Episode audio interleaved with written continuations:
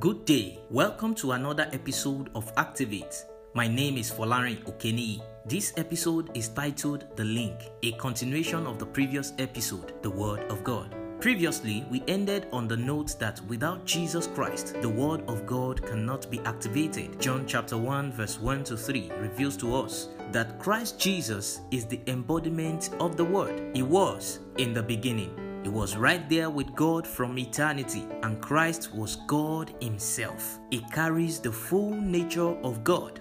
Now, here is the link Jesus Christ, the Word, became human and lived a while among us. He was fully God and fully human. Christ demonstrated dealing with life issues by the spoken and the written word of God. John chapter 1 verse 12. Accept Jesus Christ today and receive the power to become the son of God. Believe in his name and be saved. See you next week.